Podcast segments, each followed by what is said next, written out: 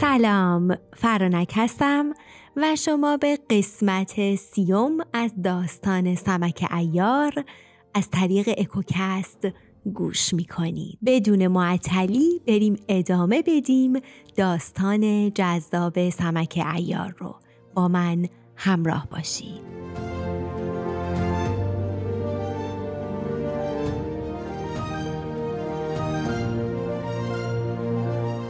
شب را همه استراحت کردند. وقتی روز شد در قلعه پیچید که در قلعه را باز کرده و دروازبان را کشته این خبر به ادخان نیز رسید. ادخان بسیار نگران شد و فریادی از نهاد برآورد و پشت دستش را به دندان گزید. پهلوانان گفتند ای پهلوان چگونه چنین چیزی پیش آمده؟ اگر این کار را هم سمک کرده در کجای این قلعه بود که ما تمام قلعه را به جستجوی او پرداختیم و او را نیافتیم؟ نکند از آسمان آمده باشد. ادخان حیران گفت ببینید که آیا محپری در شاهنشین قلعه هست یا نه؟ خادمان به آنجا رفتند و منکول را کشته دیدند و اثری از محپری نیز ندیدند. فریاد کنان نزد ادخان برگشتند. ادخان گفت چه شده؟ آنها ماجرا را گفتند. غمگین شد و گفت ترمشه را جستجو کنید. سربازان به جستجوی ترمشه رفتند و او را نیز نیافتند.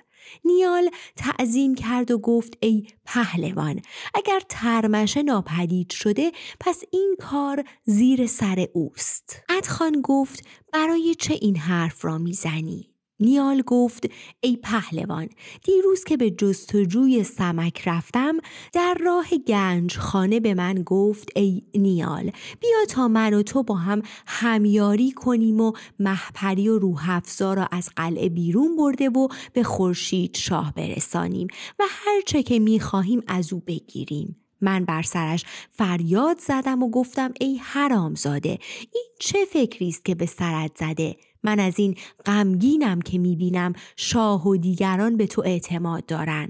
وقتی ترمشه دید که من از کوره به در رفتم گفت ای پهلوان من می‌خواستم تو را بیازمایم. گمان بد به دلت راه مده. می‌خواستم بدانم که می‌توان به تو اعتماد کرد یا نه. پس از من عذرها خواست.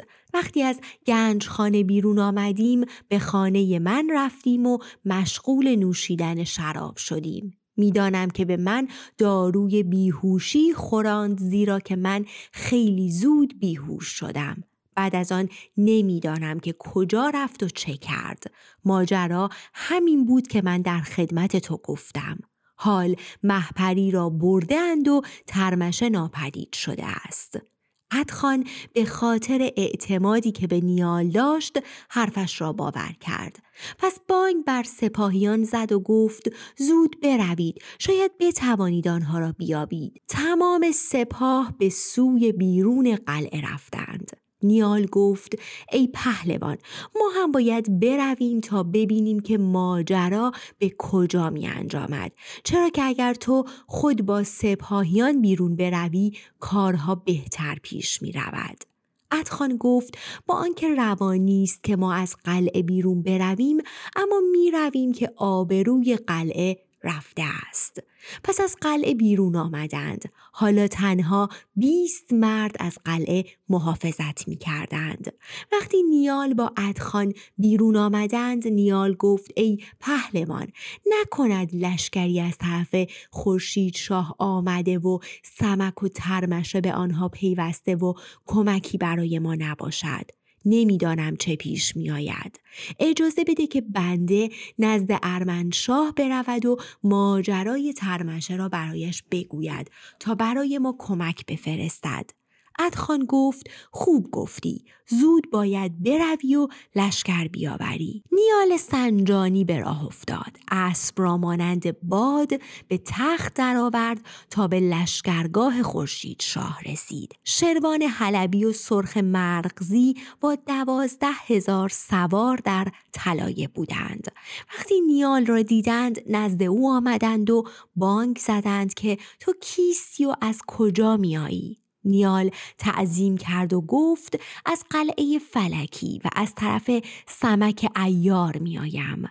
آنگاه زبان گشود و تمام ماجرا را از کارهایی که سمک در قلعه کرد و لشکر را برای بردن محپری آورد و هلاک شدن لشکر در زیر قلعه و بیرون آمدن ادخان و لشکر از قلعه به جستجوی محپری و ترمشه همه را گفت و ادامه داد که آنها را دریابید پیش از آن که لشکر به قلعه بازگردد که نمی‌دانم در آن صورت چه پیش می آید و قلعه از دست ما بیرون می رود و سمک و دیگران سرگردان می شوند. شروان حلبی گفت برویم و شاه را خبر کنیم. نیال گفت دیر می شود و قلعه از دست ما می رود. شروان حلبی گفت پس من می روم. سرخ مرغزی گفت تو طلایه را نگاه دار که من رفتم. این را گفت و با چهار هزار سوار به راه افتاد و نیال پیشا پیش آنها می‌رفت تا ناگهان لشکر خورشید شاه اطراف قلعه را محاصره کردند و دست به شمشیر بردند و همه را کشتند. به قلعه خبر رسید که لشکر قلعه با سپاه خورشید شاه مشغول نبرد هستند. در میان بیست مردی که در قلعه ماندند نام یکی رمک بود. رمک اصلا از چین بود. سمک و سرخورد نیز خود را با سلاح در میان آن بیست مرد انداختند. رمک افسوس می‌خورد تا اینکه سربازان گفتند که ما باید به یاری سپاه قلعه برویم. رمک گفت می‌دانم که تمام سپاه را کشته اند و اگر خورشید شاه قصد حمله به این قلعه کرده از قلعه پاسبانی می کنیم که تمام لشکر دنیا نمی تواند به ما دست یابند. وقتی رمک این چونین گفت سمک و سرخورد کنار او ایستاده بودند. پس سمک گفت ای رمک پهلوان بهتر از تو همینجا باشی و از قلعه نگهبانی کنی تا ببینیم اوضاع چگونه می شود که اکنون تو باید از این قلعه پاسداری کنی چون تو کوتوال قلعه هستی. رمک با شنیدن این حرف بادی در قبقب انداخت و غرور او را فرا گرفت. سمک آرام کنار او رفت و او را گرفت و از قلعه به پایین انداخت. وقتی رمک به نیمه راه رسید خواست که برگردد اما مجروح بود و نتوانست بازگردد پس ناکام بر زمین افتاد. وقتی سمک او را پایین انداخت خنجرش را کشید و یکی دیگر از سربازان را با یک ضربه خنجر کشت. سرخبرد وقتی دید که سمک دو سه نفر را این چنین کشت او هم خنجرش را کشید و نعره زد و گفت من سرخبرد چاکر و بنده سمک ایارم آنگاه هر دو با ضربات خنجر در مدت کوتاهی تمام بیست مرد باقی مانده در قلعه را کشتند. در پایین قلعه نیز شروان حلبی سپاه قلعه و ادخان را اسیر کرد. نیال به سوی قلعه آمد. سمک را دید که قلعه را گشوده و خودش با سرخورد در آنجا ایستاده اند. نیال نزد سمک تعظیم کرد و هر یک ماجرای خود را برای هم گفتند. سمک ایار گفت ای پهلوان کار بسیار خوبی کردی. حال باید نزد خورشید شاه بروی و مژدگانی بگیری. نیال گفت فرمان بردارم. پس از قلعه بازگشت و به راه افتاد. از آن طرف سرخ مرغزی نزد خورشید شاه رفته و ماجرا را برایش گفته بود. از قلعه فلکی و کشته شدن کرمون و دوباره بردن محپری به قلعه و حیله سمک و لشکریان قلعه را بیرون فرستادن و آمدن نیال ابن سنجابی و بردن شروان حلبی چهار هزار سوار همه را برایش شهر داد. خورشید شاه شاد شد و گفت ما نیز باید برای تماشا برویم و محپری را هم بیاوریم. آنگاه امر کرد تا تختی گوهر نگار آماده کردند و با دویست سوار به راه افتاد که از آن طرف شروان حلبی با پیروزی نزد خورشید شاه بازگشت. وقتی شاه را دید پیاده شد و تمام سپاهیان نیز به دنبالش پیاده شدند و تعظیم کردند.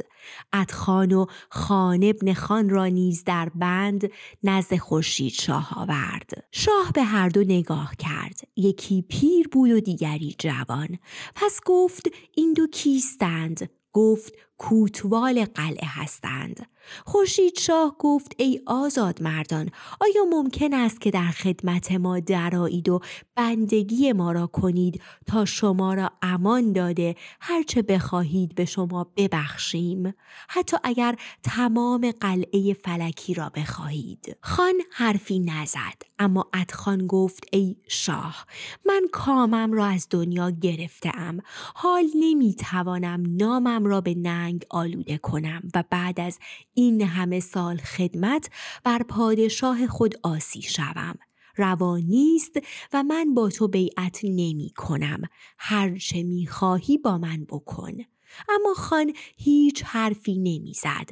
خورشید شاه گفت این مرد با وجود پیریش بر خود رحم نمی کند. هر دو را گردم بزنید.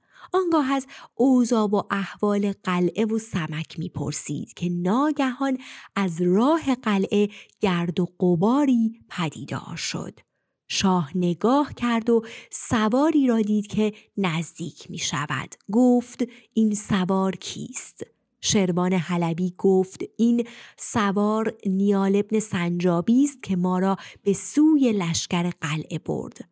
در این گفتگو بودند که نیال رسید و نزد خورشید شاه تعظیم کرد و زمین ادب بوسید و گفت ای شاه مژده بده که سمک قلعه فلکی را گرفت و اکنون در قلعه به همراه محپری و روح افزا و سرخورد در انتظار ورود شاه است.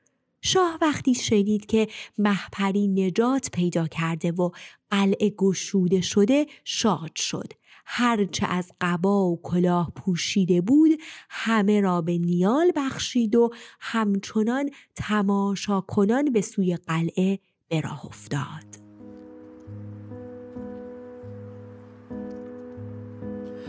یکی روز من دیگر دوچارت نیستم. از صبر ویرانم ولی چشم انتظارت نیستم. شب زنده داری می‌کنی تا صبح زاری می‌کنی. تو بیقراری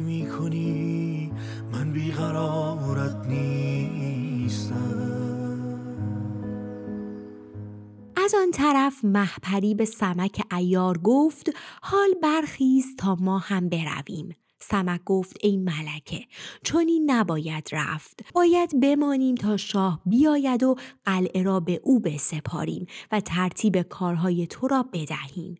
قدری صبر کن که من نیال را برای این کار فرستاده ام. آن شب را در همان قلعه به استراحت پرداختند. وقتی روز شد سمک از بالای قلعه دید که خورشید شاه میآید. هماندم محپری و روح را پیش انداخت و ترمشه را به دست سرخ ورد داد و او را کشان کشان نزد خورشید شاه آورد و تعظیم کرد. خورشید شاه سمک را در آغوش گرفت و حالش را پرسید و گفت اینکه در بند کرده ای کیست و آن جوان دیگر کیست؟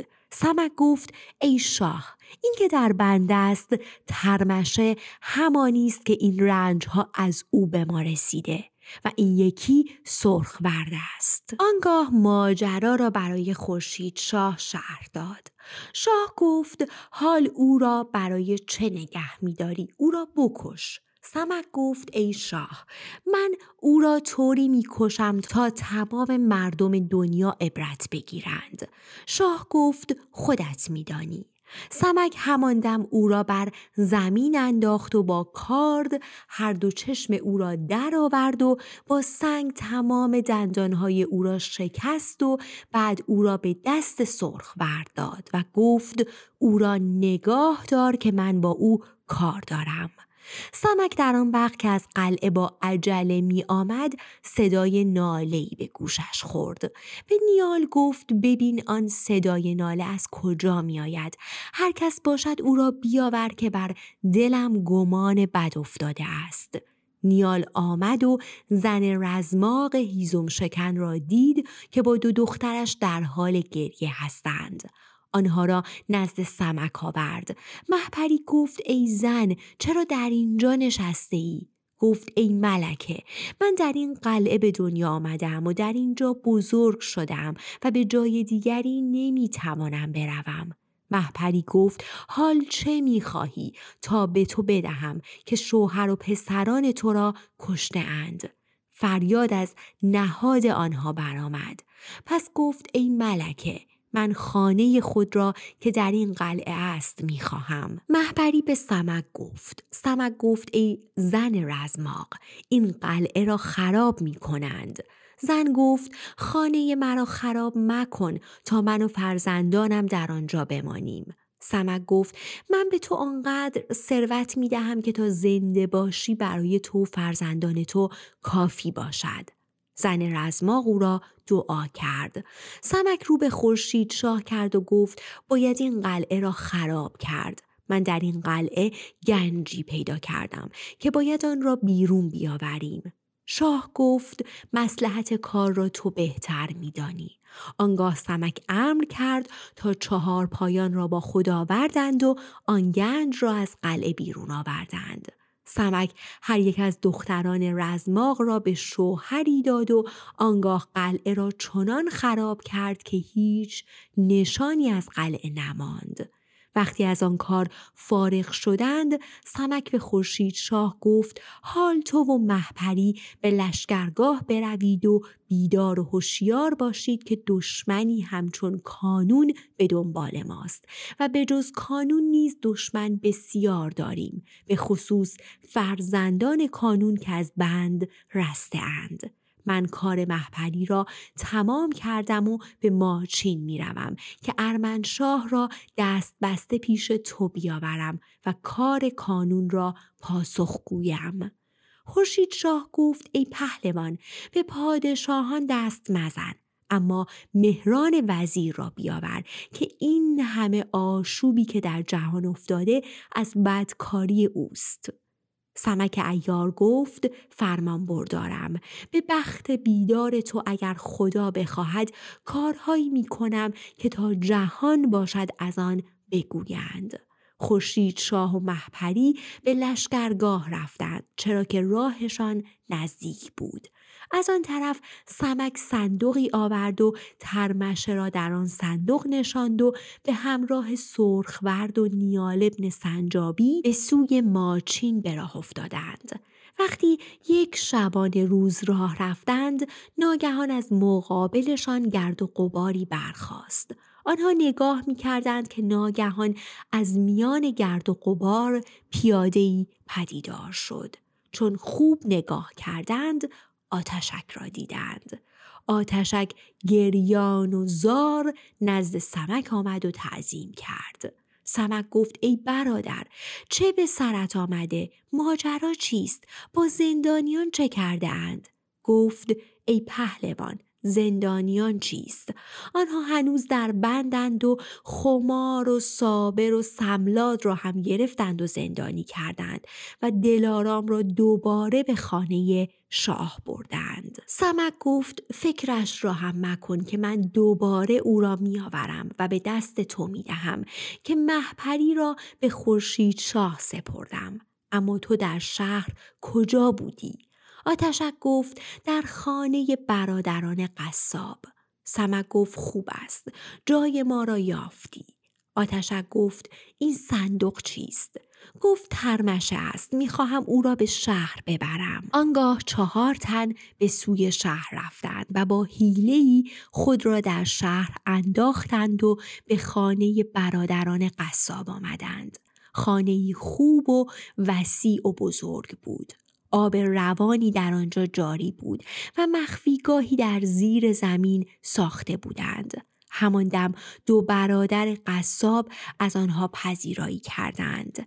آنگاه ماجرای گرفتن خردسب شید و سیاهگیل و سام و پیدا شدن بهزاد و خراب کردن آنجا را شهر دادند. سمک ایار گفت اکنون زندانیان کجا هستند؟ گفتند در کاخ شاه.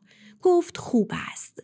وقتی شب شد زبان ترمشه را برید و به سرخبرد گفت او را بردار و در میان بازار بیانداز سرخبرد ترمشه را آورد و در میان بازار انداخت. خداوند تبارک و تعالی چنین تقدیر کرد که پاسبانان از میان بازار میگذشتند که یکی را در میان بازار دیدند که بر زمین افتاده مشعلی آوردند تا ببینند که کیست. ترمشه را دیدند که دست و پایش را بسته بودند و مینالید. او را باز کردند. ترمشه نه چشم، نه گوش و نه زبان داشت و دندانهایش نیز همه شکسته بودند. او را برداشتند و به جایگاه خود بردند تا روز شد. پس او را به بارگاه ارمن شاه آوردند. ارمنشاه پرسید این مرد کیست؟ گفتند این شاه ترمشه است. شاه گفت چه بر سرش آمده است؟ ماجرا را برای شهر دادند. ارمنشاه بسیار تعجب کرد. مهران وزیر گفت ای شاه از چنین مردی که چنین کارهایی می کند باید ترسید.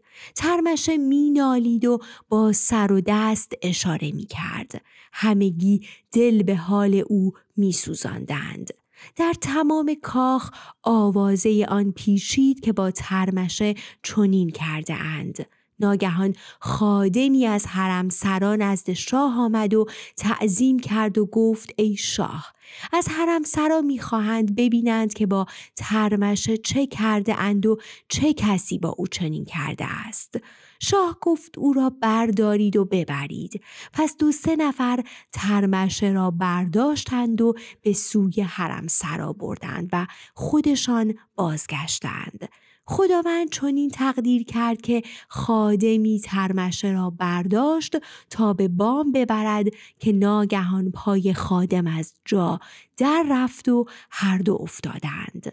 دست خادم و گردن ترمشه شکست. خادم فریاد کشید که از شومی این حرامزاده دستم شکست. آنگاه چند لگد بر گردن ترمشه کوبید. ترمشه خودش در احتضار بود پس با لگدهای خادم ناکام مرد. ماجرا را به شاه گفتند. شاه در شگفت شد و گفت ببین که چگونه این اتفاق افتاده و کار ترمشه به کجا کشیده. سمک با دیگران در خانه دو برادر قصاب منتظر فرصت بودند تا چه کنند که زندانیان را از بند برهانند. اما راوی قصه چنین می‌گوید که خورشید شاه به همراه محپری به لشکرگاه آمدند. هامان وزیر به استقبال آنها آمد و تعظیم کرد و با دیدن محپری شاد شد و در تمام لشکر همگی شادی کردند تا اینکه شاه به بارگاه آمد.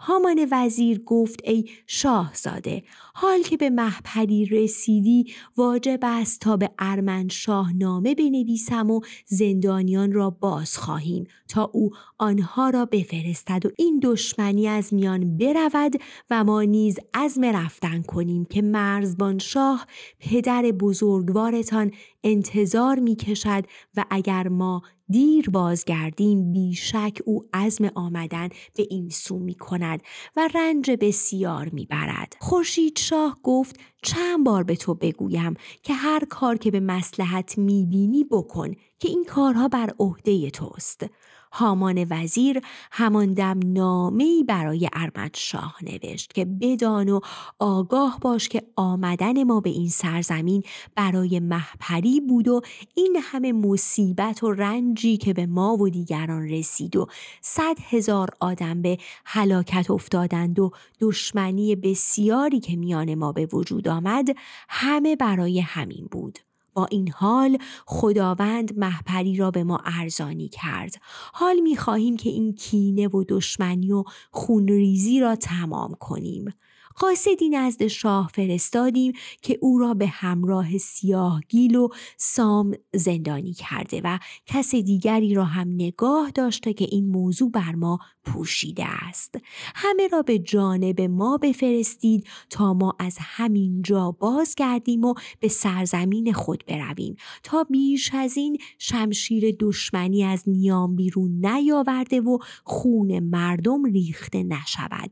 و دیگر اینکه می‌دانید از زمان کیومرس و جمشید و دیگر پادشاهان گذشته که در جهان بوده اند تا کنون هیچ ظالم و عادلی قاصد را نگرفته و زندانی نکرده است باید وقتی که این نوشته را خواندید همان دم خردسب شیدو و پهلوانان دیگر را نزد ما بفرستید وگرنه به خداوند یکتا سوگند که این مهربانی از میان می رود و چنان می کنیم که خاک سرزمین ماچین را در توبره چهار پایان به سرزمین حلب می‌بریم.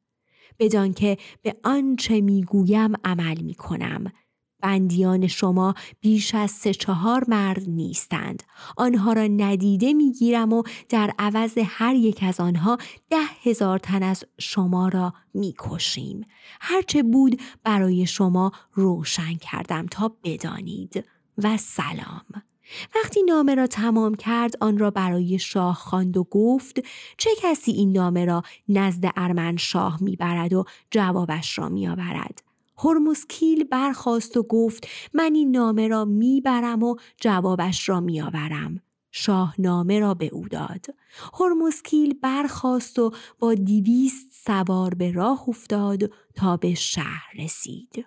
اما صاحب این نقل می‌گوید که وقتی هرمزکیل رفت خورشید شاه به خیمه زنان آمد و از محپری تقاضای وسال کرد. محپری تعظیم کرد و گفت ای شاهزاده بزرگوار درست نیست که این چنین ناپاک شویم و کار زشت بکنیم و از روی گناه وصلت کنیم. من از آن تو هم نامه ای بفرست و به پدرم بگو تا خود بیاید یا وکیلی از جانب خود بفرستد تا آنطور که رسم است ما را به هم بسپارند.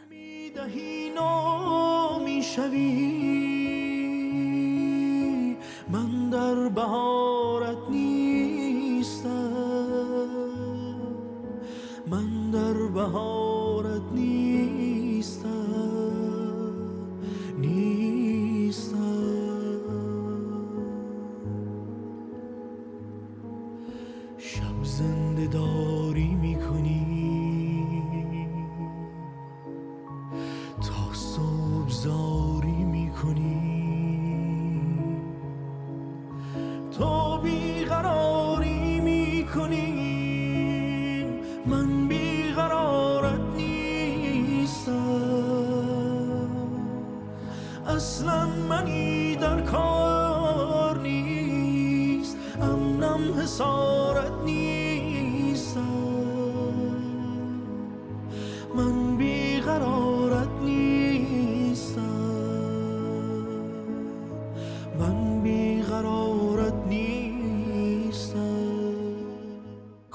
شاه وقتی این را شنید نزد هامان وزیر آمد و آنچه شنیده بود برایش گفت.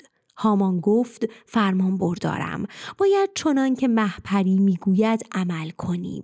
پس دوات و قلم خواست و نامه را این چنین نوشت.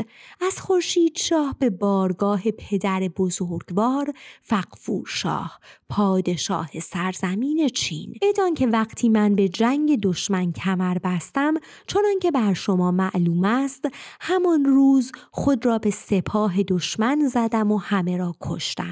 تا جایی که جز فرزند ارمنشاه قزل ملک که با ده سوار فرار کردند باقی هلاک شدند و وقتی از سپاه دشمن فارغ شدیم کسی را برای آوردن محپری از قلعه شاهک فرستادیم تا به خدمت شاه بیاییم. اما محپری را با حیله از آنجا برده بودند و در قلعه فلکی باز داشتند. پهلوان جهان و ایار پیشه زمان و برادر مهربانم سمک رفت و قلعه فلکی را گرفت و محپری را پیش از آنکه قلعه را خراب کنند به من رساند. حال دل این فرزند تمنای وسال دارد. و می‌خواهم که شما معتبلی را از جانب خود به عنوان وکیل نزد ما بفرستید تا هرچه زودتر به رسم و آین گذشته ما را به هم برساند. تا کام دل از جهان بگیریم. دیگر اینکه قاصدی نزد ارمنشاه فرستاده ایم تا زندانیان را به ما بازگرداند. و منتظر هستیم ببینیم که او چه جواب می دهد تا هرچه زودتر آن را برای شاه معلوم کنیم. آنگاه بر نام مهر گذاشت و آن را نزد خورشید شاه گذاشت. شاهزاده سوره حلبی را فرا خواند و نامه را به او داد و گفت این نامه را باید به سرزمین چین ببری و به دست فخفور شاه بدهی و باید که در رفتن شتاب کنی گرچه تو راه را به خوبی می‌شناسی اما با جمازه برو تا رنج را برایت آسان تر کند. زود بازگرد و جواب نامه را بازآور. سوره حلبی تعظیم کرد و گفت فرمان بردارم. آنگاه به گله های شطور آمد و جمازه ای را انتخاب کرد و بر آن سوار شد و به سوی چین به راه افتاد. از این طرف خداوند چنین تقدیر کرد که هرمزکیل با لشکر و خدمتکارانش به شهر آمد. به دروازبان گفتند که به شاه بگویید که قاصدی آمده است. مرد رفت و ارمنشاه را خبر کرد که قاصدی آمده است. ارمنشاه امر کرد که او را بیاورند. حاجبان و سرهنگان از هرمسکیل استقبال کردند و او را به شهر آورده و به کاخ شاه آوردند. هرمسکیل در آنجا فرود آمد. حاجبی او را جلوی تخت شاه آورد. هرمسکیل زمین ادب بوسید و شاه را ستود. پس معموران پذیرایی از قاصدان او را بنا به رسمشان نشاندند. همان دم شربت گلاب آوردند و خوردند و بعد سفره گستردند و غذا خوردند. وقتی از این امر آسوده شدند به نوشیدن شراب مشغول شدند. شاه به شهران وزیر گفت بگو که آیا با خود نامه و پیغام دارد؟ شهران گفت ای هرمسکیل شاه میفرماید اگر نامه و پیغام داری بیاور. هرمسکیل برخاست و نامه را بیرون آورد و آن را بوسید و نزد ارمن شاه گذاشت. شاهنامه را برداشت و آن را به دست شهران وزیر داد. ناگهان از در کاخ فریاد و قوقا برخاست. شاه گفت نگاه کنید که چه پیش آمده. حاجبان بیرون رفتند و بانگ بر آنها زدند که اینقدر فریاد و قوقا نکنید که شاه نامه می‌خواند و پیغام میشنود اما آنها همچنان فریاد می‌کردند حاجبان چوپانان را دیدند که می‌گفتند به شاه بگویید که از قلعه فلکی هیچ نشانی باقی نمانده و همه جا را خراب کردند و تمام مردم آنجا را کشته اند. حاجبان نگران شدند گفتند کمی خاموش شوید تا شاه پیغام را بشنود. آنها ساکت شدند و حاجبان بازگشتند. شهران وزیر شروع به خواندن نامه کرد و شاه گوش می کرد تا به آنجایی رسید که نوشته بود به قلعه فلکی رفتیم و آن را خراب کردیم و محپری را بردیم. و به دنبالش نوشته بود که قاصد و زندانیان ما را باز بفرست و تهدیدهایی را که در نامه کرده بود همه را خواند. شاه براشفت گفت ماجرای قلعه فلکی را بگو که چگونه آن را گرفته اند. وزیر گفت می‌گوید که قلعه را خراب کردیم و محپری را بردیم. شاه گفت آری بروید و ماجرای قلعه را تحقیق کنید. حاجبان تعظیم کردند و گفتند ای شاه چوپانان پای قلعه فلکی بودند. آنها قلعه را دیدند که خراب کرده بودند. آنها تعجب کردند. وقتی مقداری راه آمدند کشتگانی را دیدند که روی هم افتاده بودند. آنها در میان کشتگان میگشتند و نگاه می‌کردند که ناگهان ناله ای شنیدند. پیش شخصی که ناله می‌کرد آمدند. حالش را پرسیدند و او جواب نمی‌داد. او را نشاندند. آب خواست. به او آب دادند تا رمقی گرفت. پس گفتند شما را برای چه کشتند و قلعه را چرا خراب کردند؟ مرد گفت سمک ایار چنین کرد. او محپری را از قلعه برد و اینجا را خراب کرد و این سربازان را کشت. مرد زخمی این را گفت و مرد. وقتی چوپانان به در کاخ شاه آمدند و برای حاجبان شهر دادند آنها نیز شاه را خبر کردند. حاجبان آنها را به بارگاه آوردند. نزد تخت شاه نگاه داشتند. آنها گفتند ای شاه از قلعه فلکی هیچ نشانی نمانده که با خاک یکی شده است. ارمنشاه بیهوش شد و مدتی گذشت تا به خود آمد و گفت شما چگونه فهمیدید و چه کسی این کار را کرده است؟ چوپانان که ماجرا را از آن مرد زخمی شنیده بودند برای شاه باز گفتند. ارمن شاه غمگین شد. قزل ملک از خشم و اندوه پشت دستش را با دندان می‌کند. تمام پهلوانان غمگین شدند. مهران وزیر گفت ای شاه من می‌دانم که سمکان مردی نیست که بتوان با او چنین معامله ای کرد. چاره آن است که تمام اسرا را گردن بزنیم تا ترسی از تو در دل آنها پدیدار شود. شهران وزیر مردی عاقل و هنرمند بود. او گفت ای شاه بر حذر باش که به گفته مهران وزیر هیچ کاری نکنی که عاقبت پشیمان می‌شوی. نام خود را به ننگ آلوده مکن که هیچ پادشاهی چنین نمی کند همه زندانیان را با خلعت باز بفرست و هرمزکیل را هم با آنها روانه کن که از کشتن آنها هیچ چیز جز نام بد به دست نخواهی آورد. دیگر اینکه وقتی دو شاه در برابر هم قرار می‌گیرند ناگزیر قاصد به سوی هم روانه می کنند.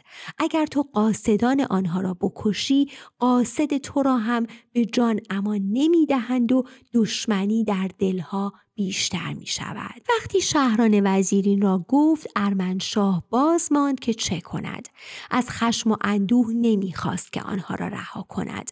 اما مسلحت را چنان دید که هرمزکیل را در خانه ای فرود آوردند و خردسب شیدو و سیاهگیل و سام را هم نزد او بردند تا وقت تصمیم برسد. قزل ملک که در خدمت پدر ایستاده بود گفت ای پدر این چه فرمانی است که تو می‌دهی از این بدتر چه می‌خواهی که آنها با ما بکنند قلعه فلکی خراب شد و گنجی که در دنیا نظیرش وجود نداشت و کسی تا کنون ندیده بود را بردند و برای این کار پنجاه هزار سوار به زیر خاک رفتند. حال که ما چهار مرد از آنها را اسیر داریم آنها را باز بفرستیم. همه غیرت ما به یک باره رفت. عاجز آنها باشیم تا آنها هرچه می‌خواهند بکنند و به هرچه می‌خواهند امن کنند. سپه سالار شهر قانون نیز حضور داشت. وقتی هرمزکیل از بارگاه بیرون رفت نزد قزل ملک تعظیم کرد و گفت ای شاهزاده دلت را مشغول مکن. آنها را به حال خود رها کن که پادشاهان از رفت و آمد قاصدان ناگزیرند. این بنده بر عهده خود گرفته است که برود و محپری و خورشید شاه را بیاورد. همچنان که پیش از این محپری را از قلعه شاهک آوردم. قزل ملک وقتی چنین شنید شاد شد. تمام غمها از دلش رخت بربست. پس دستبندی که در دست داشت بیرون آورد و آن را در دست کانون گذاشت. کانون تعظیم کرد و از بارگاه بیرون آمد. و چنان شد که هیچ کس از راز آنها خبر نداشت.